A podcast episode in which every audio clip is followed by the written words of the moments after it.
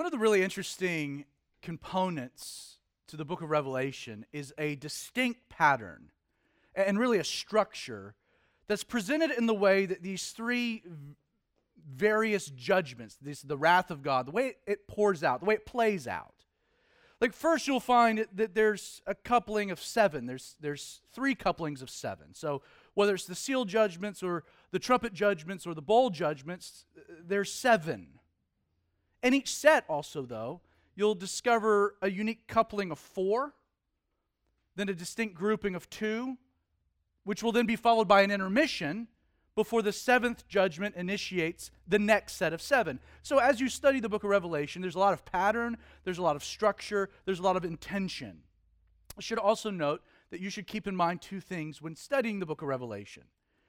First, within each of these movements, in the heavenly space, Again, whether it's the opening of a seal, whether it's the blowing of a trumpet, or the pouring out of a bowl, whatever's happening in heaven, there is a corresponding event being carried forth on earth representing the judgment of God.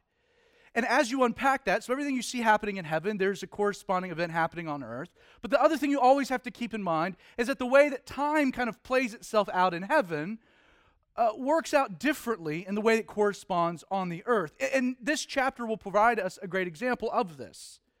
Like, John will see the, the fifth trumpet sound, but then five months pass before you get the blowing of the sixth trumpet.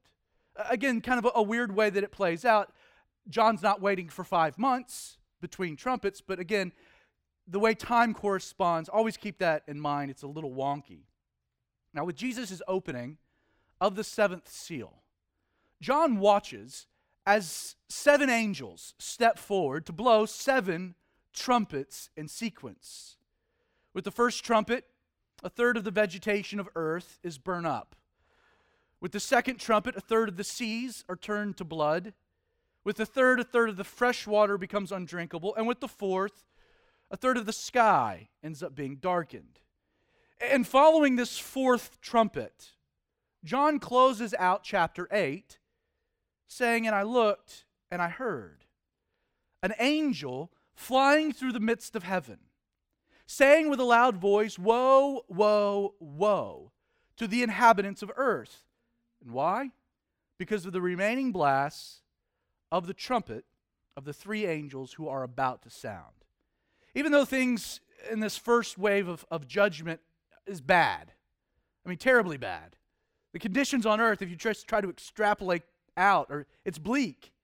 And yet God here sends this angel to warn humanity that as bad as things were, they were about to get much, much worse. With the first four trumpets devastated the planet, seemed to be focused ecologically. The next three trumpets specifically target humanity.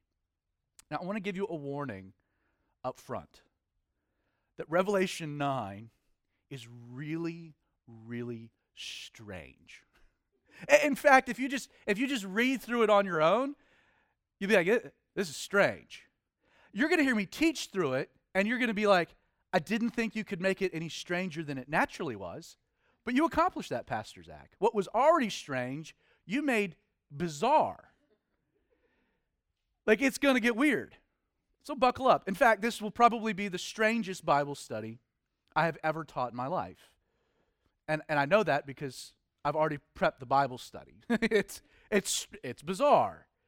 Now, there's a lot of ways you can tackle a chapter like this. Our approach is going to be well, we're going to read through the whole chapter. And then we're going to kind of go back and work our way through the chapter. So I felt like we should read through it. Reading through it will give you some context. Um, and then we'll fill in the blanks, kind of work it all together. One of the other things we're going to do is so we're going to have, you know, th- we, we're going to look at two blowing of the trumpets. And so I've asked Justin, uh, Justin, if you could come up. I, Justin's a little shy. Uh, he, he's, a, he's, a, he's a big guy, but he's shy, especially when, he, when the pastor makes him come in front of people. But Justin has a, a bona fide, authentic shofar. And so, if uh, one day in heaven, this will be the instrument. Uh, you see, we even put light on you there, Justin. We even put so so when when we read of the blasting of the trumpet, we're going to pause and hear the blasting of the trumpet. The plan was is we were going to have Justin just in the balcony and we weren't going to tell any of you what was going to happen. And I concluded that Larry would have a heart attack and Joe would stand up thinking he's getting raptured. You know, like so we really needed to just kind of like let you know it's going to happen. All right, so let's buckle up. Um, we read Revelation 9. You are no, you're no angel. We're going to do this. You guys ready? Revelation 9, verse 1. Then the fifth angel sounded.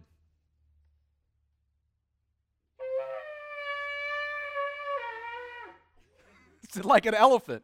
That's the worst trumpet sound I've ever heard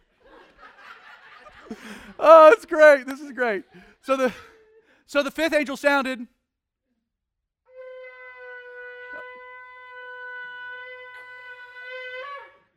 And I saw a star fallen from heaven to the earth. To him was given the key to the bottomless pit, and he opened the bottomless pit, and smoke rose out of the pit like the smoke of a great furnace. So the sun and the air were darkened because of the smoke of the pit. Then out of the smoke locusts came upon the earth. And to them was given power, as the scorpions of the earth have power. They were commanded not to harm the, the grass of the earth, or any green thing, or any tree, but only those men who do not have the seal of God on their foreheads. And they were not given authority to kill them, but to torment them for five months. Their torment was like the torment of a scorpion when it strikes a man. In those days, men will seek death and will not find it. They will desire to die and death will flee from them. Verse 7 The shape of the locusts was like horses prepared for battle. On their heads were crowns of something like gold, and their faces were like the faces of men. They had hair like women's hair, and their teeth were like lions' teeth. They had breastplates like breastplates of, of iron, and the sound of their wings was like the sound of chariots with many horses running into battle. They had tails like scorpions, and there were stings in their tails. Their power were, was to hurt men for five months. And they had as king over them the angel of the bottomless pit, whose name in Hebrew is Abaddon, but in Greek he has the name Apollyon. One woe is past. Behold, still two more woes are coming after these things. Verse 13. Then the sixth angel sounded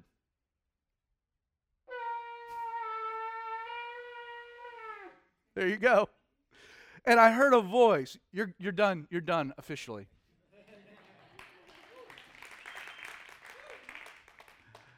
I heard a voice from the four horns of the golden altar, which is before God, and we have no idea whose voice this is, saying to the sixth angel who had the trumpet, Release the four angels who are bound at the great river Euphrates. So the four angels who had been prepared for the hour and day and month and year were released to kill a third of mankind. Now, the number of the army of the horsemen was 200 million. I heard the number of them. And thus I saw the horses in the vision. Those who sat on them had breastplates of fiery red, hyacinth blue, and sulfur yellow. And the heads of the horses were like the heads of lions. And out of their mouths came fire and smoke and brimstone. By these three plagues, a third of mankind was killed by the fire and the smoke and the brimstone which came out of their mouths. For their power is in their mouth and in their tails, for their tails are like serpents, having heads, and with them they do harm. So, you guys got all that? Makes total sense. Following the blast of the fifth trumpet, John says, look back. He says, I saw a star fallen from heaven to the earth. To him was given the key to the bottomless pit. Now, the first thing that you should notice about this particular star that John mentions is that he had to have been some type of created being, and we shouldn't view him as being a literal star. And the reason for that is, as note, John, he says, I saw a star falling from heaven to the earth. To him was given this key. So John immediately connects the star to this masculine pronoun, to him. So it's not a literal star that John's seeing. The other important detail is the fact that John describes the fall in the past tense. I saw a star fallen. It's, it's already happened. Now, we don't know when, but John is describing what you might consider to be a fallen star. Additionally, because this fall resulted in the, rela- the relocation of this being from heaven to earth, right? It's logical the star that John sees was an angel of some kind that had been stripped of, of its, its heavenly glory and position. In fact, this phrase, fallen from heaven, interesting phrase, likely provides us a, a definitive clue as to the identity of this fallen star, this fallen angel. In Isaiah 14, verses 12 through 15, and you don't have to turn there, I'll read it for you. But this is the, what the prophet wrote. He says, How you are fallen from heaven, same phrase, O Lucifer, son of the morning. How are you cut down to the ground, you who weaken the nations? For you have said in your heart, I will ascend into heaven. I will exalt my throne above the stars of God. I will also sit on the mountain of the congregation on the farthest side of the north. I will ascend above the heights of the clouds. I will be like the Most High. The prophet adds, Yet you shall be brought down to Sheol, to the lowest depths of the pit.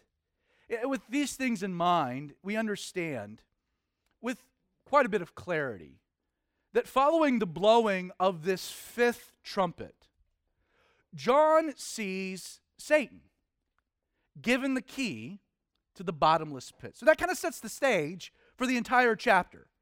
Satan, the fallen star, is given a key to this, this pit. Now, naturally, possessing the key grants Satan the ability to set loose on the earth creatures that were being held in the pit. In his vision, John says that that when he opened the bottomless pit, so when Satan had opened this pit, smoke arose out of the pit like the smoke of a great furnace, and then out of the smoke, locusts came upon the earth. So Satan is releasing some creatures. Now, in order for me to explain what I believe John is watching play out on the earth with the fifth and sixth trumpet, I think it would be helpful for you if I just kind of play my whole hand, put all the cards out on the table, just right from the beginning, kind of tell you what I think, and then we'll work backwards unpacking it. It's my opinion that Revelation 9 records for us a future invasion of the planet by two groups of supernatural beings. You'll have demons who will torment men for five months, followed by an army of what I see to be fallen angels who proceed to kill a third of mankind. Now, before you immediately turn me off, like, what are we talking about? Uh, keep in mind two important things. In fact, if you do, my thesis isn't all that outlandish. First, there is no question that the Bible affirms the existence of angels and demons, right? We, we, are, we understand this.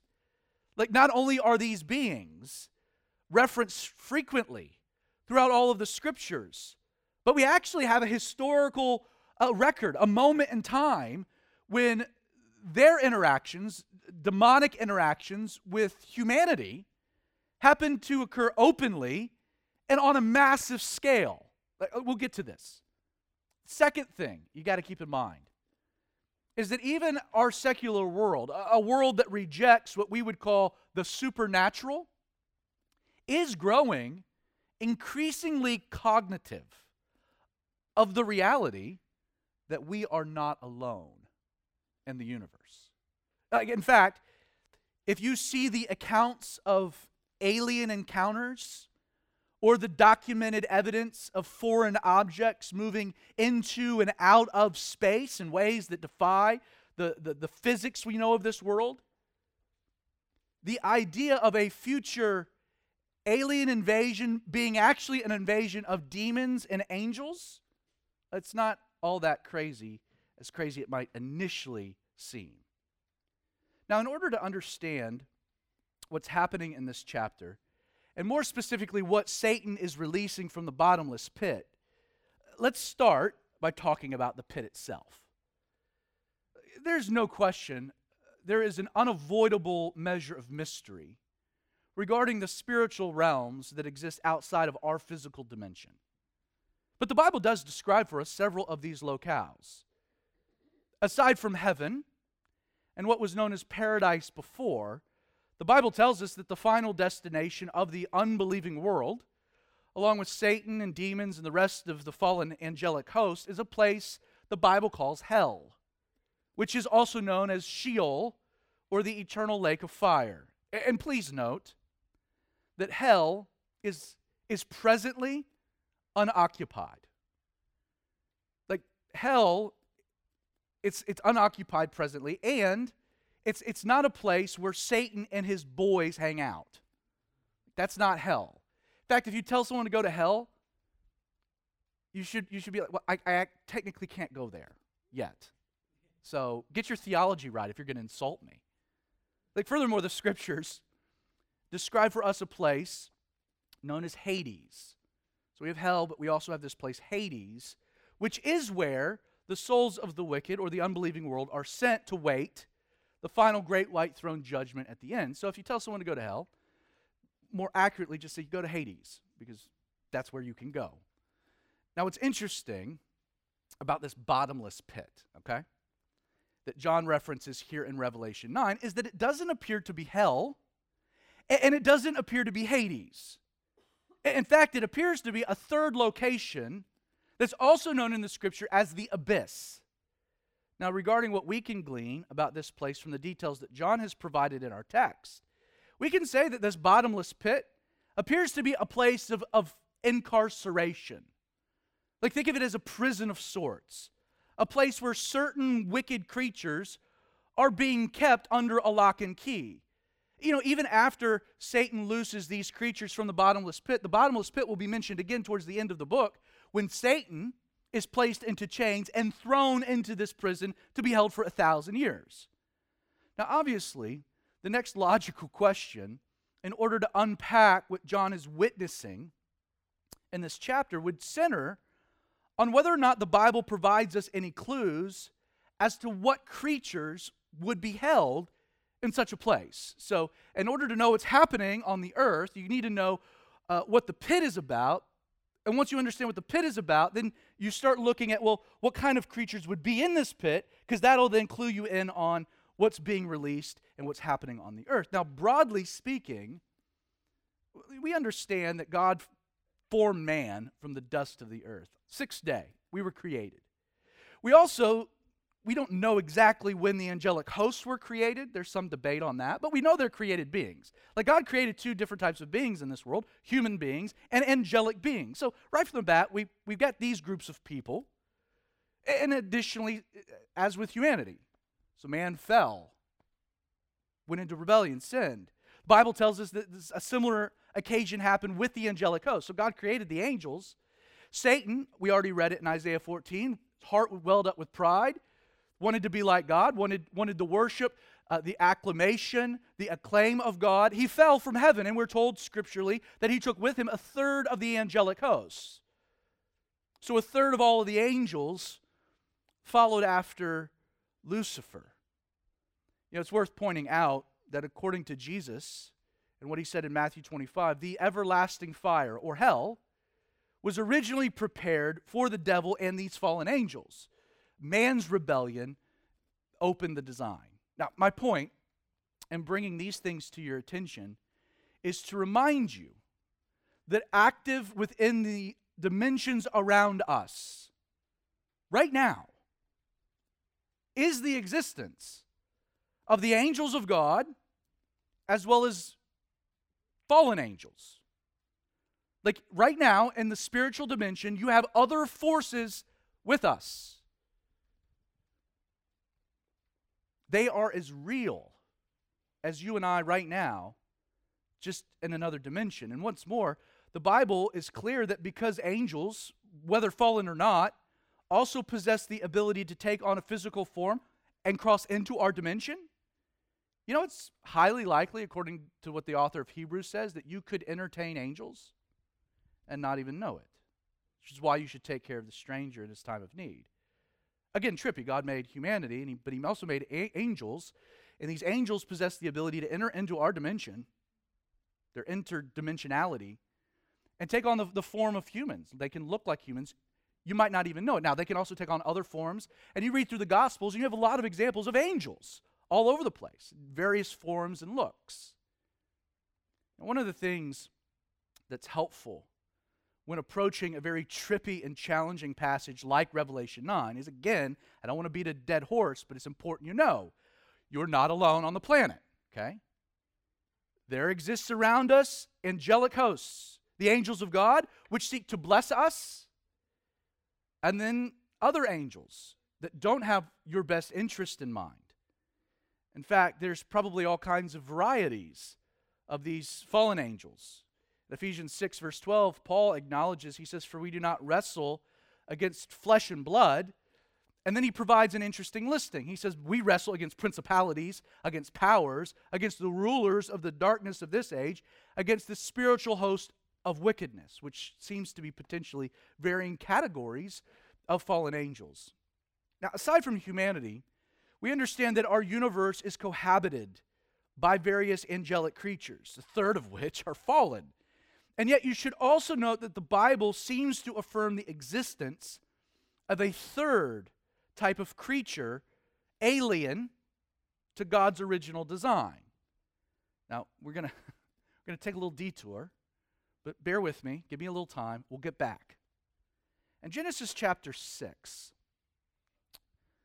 we read the following Now it came to pass when men began to multiply on the face of the earth, and daughters were born to them, that the sons of God saw the daughters of men, that they were beautiful, and took wives for themselves of all whom they chose. And the Lord said, My spirit shall not strive with man forever, for he is indeed flesh, yet his days shall be 120 years.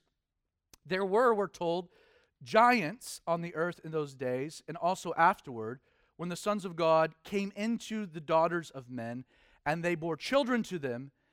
Those were the mighty men of old, men of renown. Now, during this period of human history, the Bible tells us that there were giants on the earth. In fact, continue to provide this description that they were mighty men of old, just men of renown. Like in the original Hebrew, the word we have translated giants is the word Nephilim. It would again appear, according to the text, that during this population explosion, the human genome, DNA, somehow was altered. men could not only grow as a, as a result to incredible statures, but also possess the ability to achieve supernatural feats, of which, again, we're told they were renowned, famous for. Could it be that Greek mythology actually has some basis in a pre flood world? A totally different type of thing happening. Again, it's different. Now, how did this happen? Well, again, the record in Genesis tells us this took place when the sons of God came into the daughters of men and bore them children, and the children were these Nephilim. Now, there is little confusion to the plain reading of what is meant by the daughters of men, human females. The controversy of the text, though, does center on the identity of these sons of God. Like, what does that mean, right? Because there's some implications. Now, there are those who do attempt to try to read into this a natural reading. Well, the, the, the sons of God are, are, are men. This is just talking about men and women, some natural biological thing. The problem with that is that this phrase, we have sons of God, is never once used in the Bible to ever refer to human beings. Not once. Aside from this passage in Genesis 6, the phrase is only used in Job 1, verse 6, Job 2, verse 1, Job 38, verse 7. And in all three places, the sons of God, or literally Ben Elohim, it's used as a direct reference to angelic beings. In fact, the scholars behind the Septuagint, one of the early translations of the Old Testament, actually translate the phrase sons of God as the angels of God. Now, though the scriptures present angels as being asexual, and not able to procreate among themselves. Jesus makes this point in Matthew 12, where he says the angels are, are, are, are not given to marriage. Like they don't procreate, they don't replicate, they're, they're different in that sense. They're asexual. But it appears that these Nephilim, these sons of the, the, the byproduct of the sons of God and the daughters of men, were born through some type of very strange sexual intercourse occurring between fallen angels and human women. That's what I believe Genesis 6 is describing for us. And I, I get it, man. What I'm saying sounds nuts. I'm with you. But keep in mind, we do know, right, that angels can take on human form. We've already established that. And every time they do take on human form, and that's recorded in the scriptures, it's always in the male form, which again I think is interesting. I, don't want to deviate any further down the rabbit hole, but I will. Anytime someone says that, they, are about to. Um, I don't. I don't encourage you to Google it or research it. You, you just just take my word for this one, okay? That sexual interaction, sexual perversion with demons is a very common thing in the occult. Again, don't Google that. You're going to find some strange things, but it's true. Now, in the end, the destruction of this mutated version of humanity is really what made Noah's flood such an, a, a necessity. He had to cleanse the human genome starting with just one family, one set of genetics. Again, a satanic plot, maybe. The seed of the woman would be the savior. If you corrupt the human gene pool and you can't have, uh, you know, a pure human, um, you know, there's all kinds of theories, all kinds of ways. And yet, you know, the truth about Noah's flood is, okay, it might have dealt with one problem, but you know, you, you can't kill an angel. Can't kill an angel and I, I, I guarantee you can't drown one. Okay? So, as such, what do you do with these, these angels that committed these sexual perversions with human women? What do you do with them? If you can't kill them and you can't drown them, but you're trying to punish them and keep this from happening? Well, Jude chapter 1, which is which is odd because there's really only one chapter. But we're told, let me read you a section of scripture. That there were angels, we're told, who did not keep their proper domain, but left their own abode. It's these angels, Jude tells us, Jesus has reserved in everlasting chains under darkness for the judgment of the great day as Sodom and Gomorrah, having given themselves over to sexual immorality and gone after strange flesh, are set forth as an example.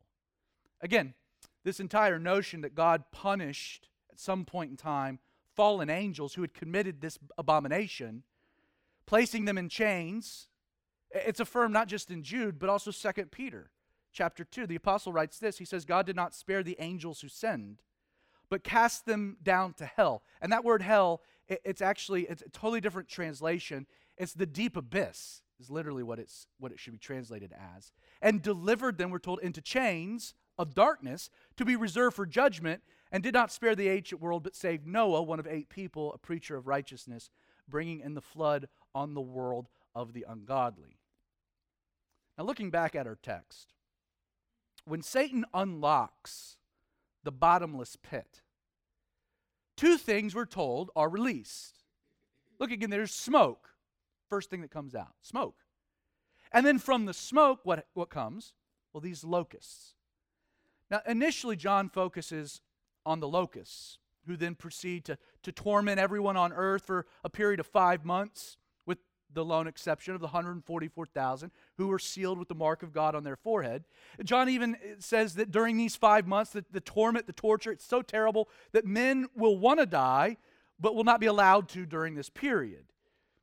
And yet, while they will not become a factor until the sixth trumpet sounds following these terrifying five months, I believe, and again, you can read find your own interpretations, but I believe, it's my conviction, that this smoke that comes out, the smoke released from the pit, I believe it ends up becoming this army of horsemen, or, or literally a cavalry, I believe, of fallen angels. And the total of them is 200 million. And it'll be during these five months that an, uh, an angelic army is waiting for the release of four more angels who were bound at Euphrates. Again, these angels were actually prepared for the hour, the day, the month, the year. And in the end, they will be responsible, this army of fallen angels, of killing a third of mankind. And, again, go back to Jude. It's not an accident. We're told that these fallen angels had been what? Reserved. They'd been placed in a chains, reserved, held back, not allowed on the earth. For what? They've been reserved in everlasting chains under darkness for, there's a reason, the judgment of the great day. Now, to be fair, there are those who try to connect the sixth trumpet with the six bowl judgments, which set into motion, and we'll see this in a few, few weeks, set into motion the final battle of Armageddon. Ultimately, they do this to make verses 16 through 19 of Revelation 9 uh, more understandable. You see, what, what they'll do is they'll try to read into these bizarre descriptions uh, modern weaponry that John would have had a hard time describing from a first century context, right? Additionally, those who take this particular position that what we, what we read of in the sixth trumpet and the sixth bowl are the same, people that take this position will, will point to, well, the, the Euphrates is mentioned in both. Euphrates is dried up in the, in the bowl judgment, allowing the armies from the east to come and, and for this final battle in the valley of Megiddo. And, and then they'll build on that idea by saying that, well, you do know, right, that the People's Republic of China boasts of having an army of 200 million men. So clearly, you know, this is, this is a China on the march. Okay? There are problems with that perspective, though. First, the armies of the world in Revelation 16 are brought to Armageddon by three unclean spirits. Whereas in Revelation 9, things are initiated by the release of four angels who actually seem to lead the army itself. Aside from this, in our text, John only mentions the Euphrates as it relates to these, these four angels, where they're bound. Like Revelation 9 makes no mention of the river drying up to be a superhighway. And lastly, if you just think about the pure logistics of what it would take to supply and then move a 200 man army, it's, it's actually impossible. Like, you can't move that many people. You can't feed them, clothe them, cover them.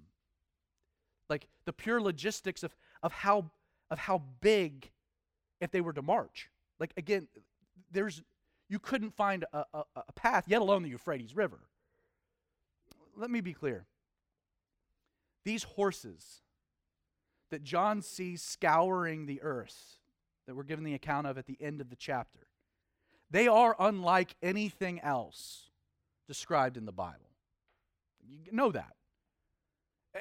And I should add, they don't easily correspond to some type of modern uh, warfare, a method of warfare that, that we know of today. Like, again, you read about these horses and you're trying to, like, well, what is this? Is it an Apache helicopter? Is it? No, you can't, like, it's trippy. What is it? I don't.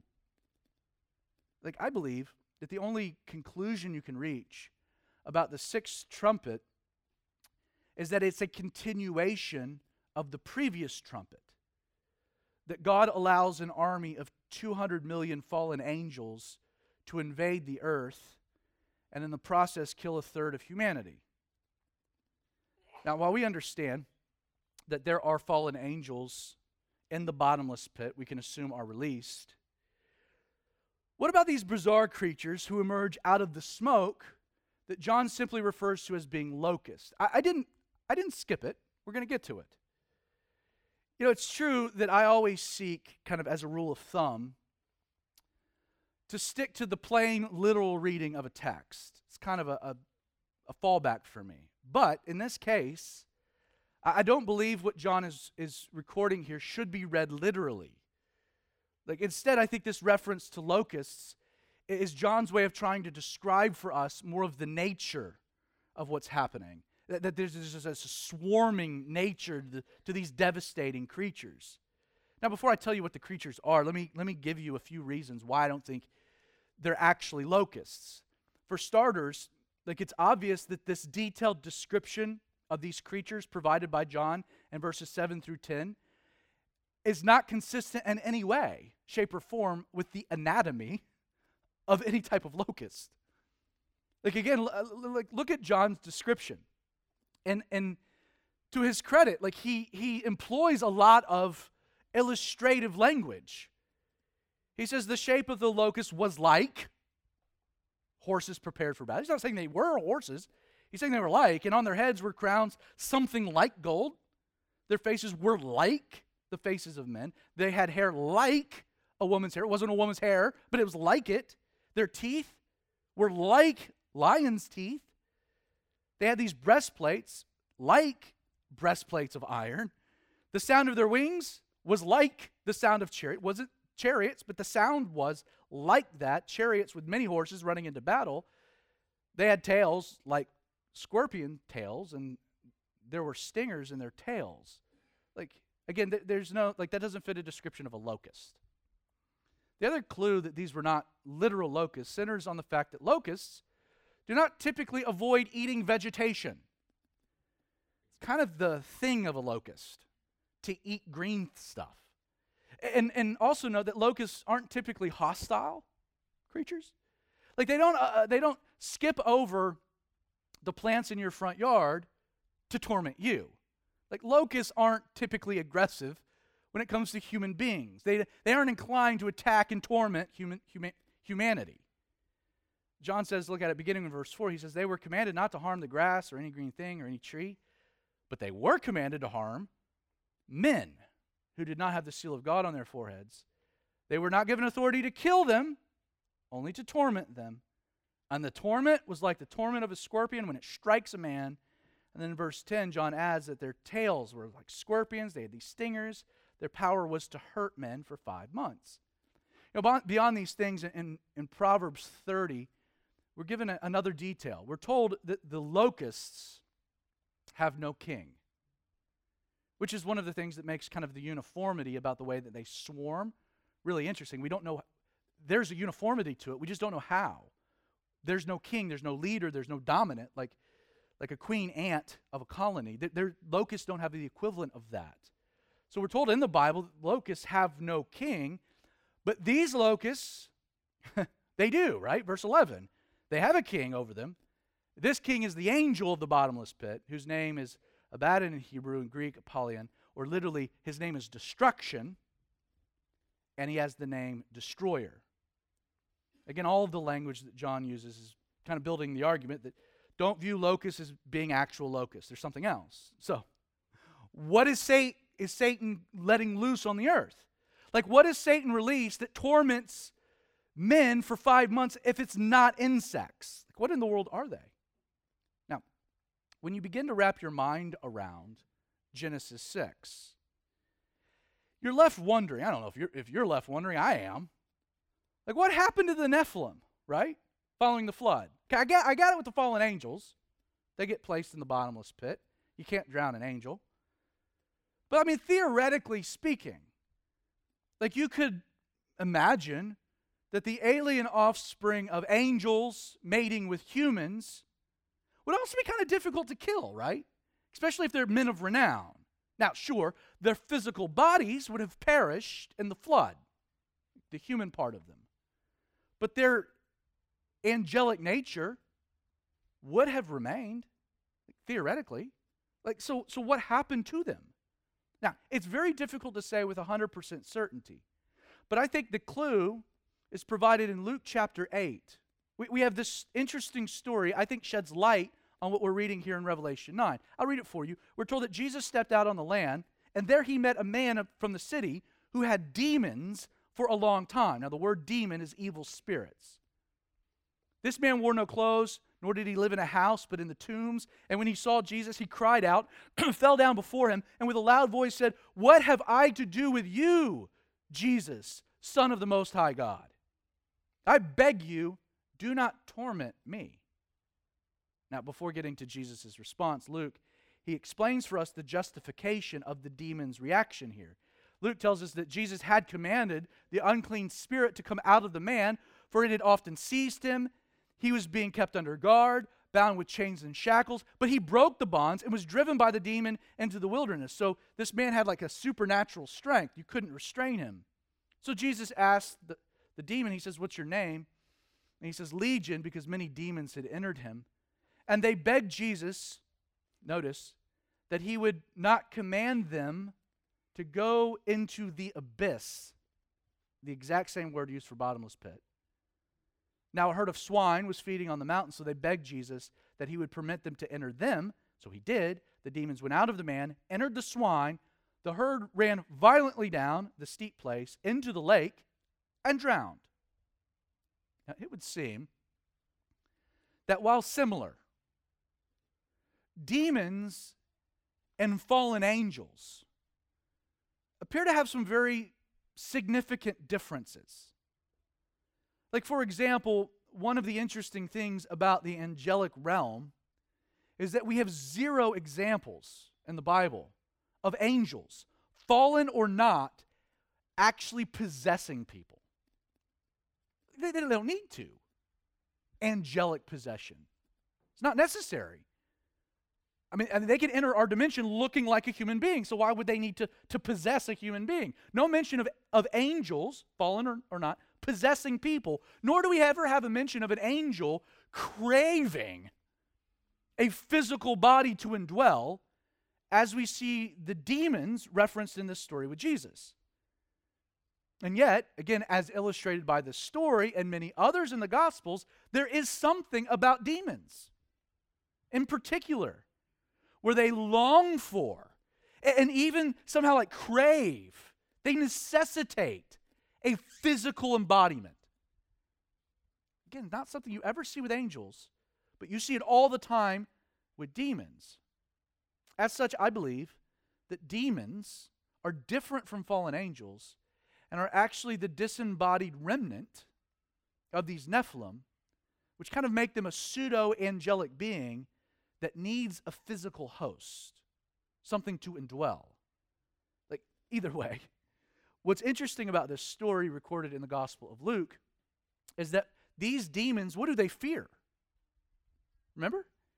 They fear that Jesus might not allow them to go possess something else and instead do what? Cast them into the abyss, the dreaded abyss. The implication being that many demons have ended up being cast into the bottomless pit.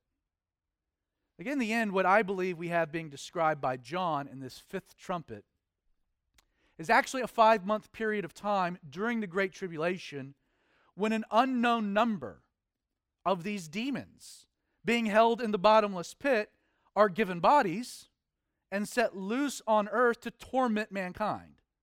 And torment man they do. Verse 5, John says their torment was like the torment of a scorpion when it strikes a man. And I have no idea what the strike of a scorpion feels like. And I have no plans to ever experience it. I don't want to get stung by a scorpion. But you know, from the Greek, a better translation of the word to torment would be to torture. Like, it's a loaded term. It, it, it literally means the vexation of both the mind and the body with grievous pains. And what's truly disturbing about the ordeal is that according to verse 6, John says that in those days men will seek death, will not find it, they will desire to die, death will flee from them. You know, never before in the history of the planet has anything similar to this ever happened. Like, what's, what John is saying is that death, like death, the wages of sin is death. Death decides to take a holiday. Death taps out, it's like for five months, I'm going on vacation. So men will seek so actively, they will seek to die. But John says death will flee from them. What does that look like? You try to kill yourself and you can't. Again, I, don't want to go so far as to say that there's biblical evidence for the zombie apocalypse, but this is as close as you'll get. People trying to kill them actively, but they're not dead. I mean, imagine like all the, like the mutilation that would occur. How long do you think it, it took mankind to figure out they couldn't die? You know, a, a week or two? It's like, man, I have jumped off this bridge four times. I have tried to drown myself. For whatever reason, I'm really bad at dying. And I'm limping and gipping all around the earth, right? Like a zombie. I got broken legs and broken arms. I just can't die. Weird. Now, before we wrap things up, some of you are like, please. You can't help but kind of think. So, what, what, what we have being described is five months of demons going all around the earth, tormenting and torturing men. And that is followed by a 200 million man angelic army, led by four demons prepared for the hour and the day and the month and the year, that kill a third of mankind. And again, you're like, how does that play out? Well, I mean, if, if, if aliens are angels, then it, like there is a moment in time we're invaded by aliens an angelic alien invasion. Do they need ships to come in? I don't know. Just spitballing. Come up with your own theories. What strikes me, though, about the passage, just from the. So there's some bad stuff in this bottomless pit. We can agree with that, right? There's some bad stuff on it. Whatever it is that's released, it's not good. It gets bad. It's dark. It's wicked. So, why in the world would God give Satan the key to the bottomless pit? Hey, God knows what's in there. God knows that Satan wants it out. So, why would God give him the key? Never forget that God here is dealing with a planet that is filled with people he has tried to save by sending his son to die on the cross.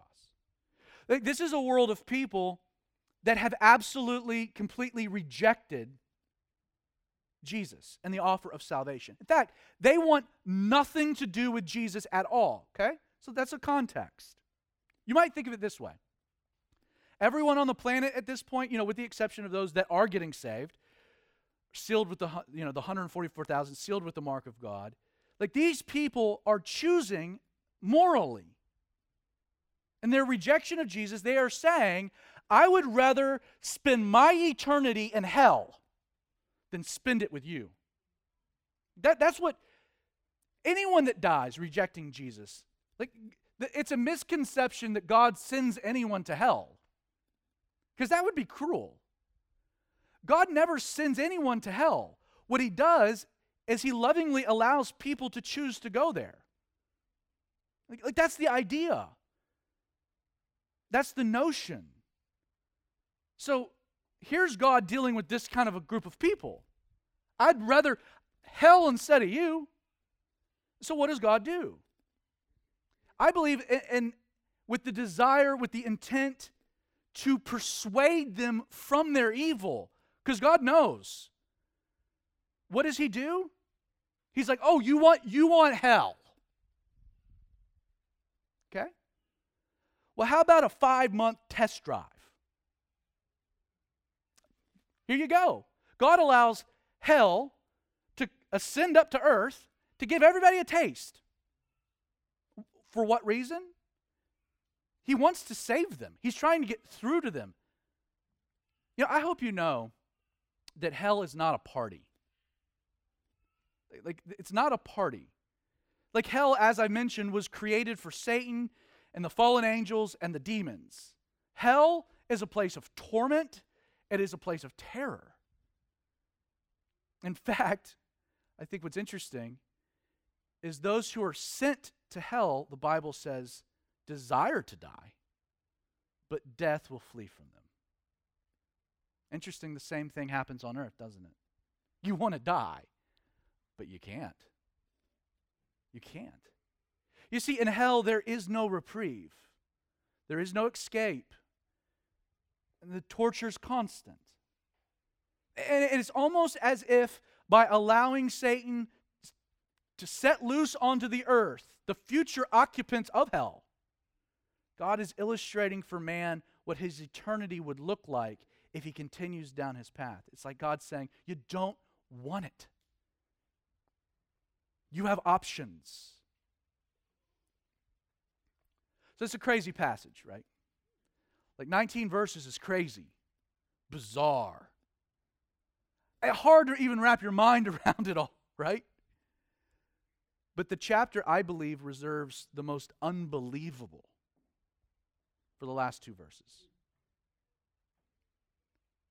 But the rest of mankind, who were not killed with these plagues, did not repent of the works of their hands.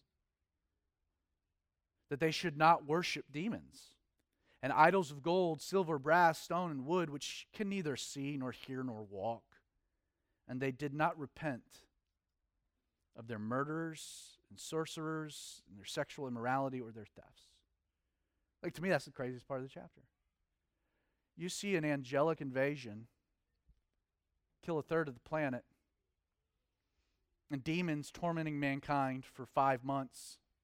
You gotta, you gotta take a step back and do a little self evaluation, I would think. And no doubt people probably did. But John affirms that the majority didn't and instead became all the more resolute in their sin.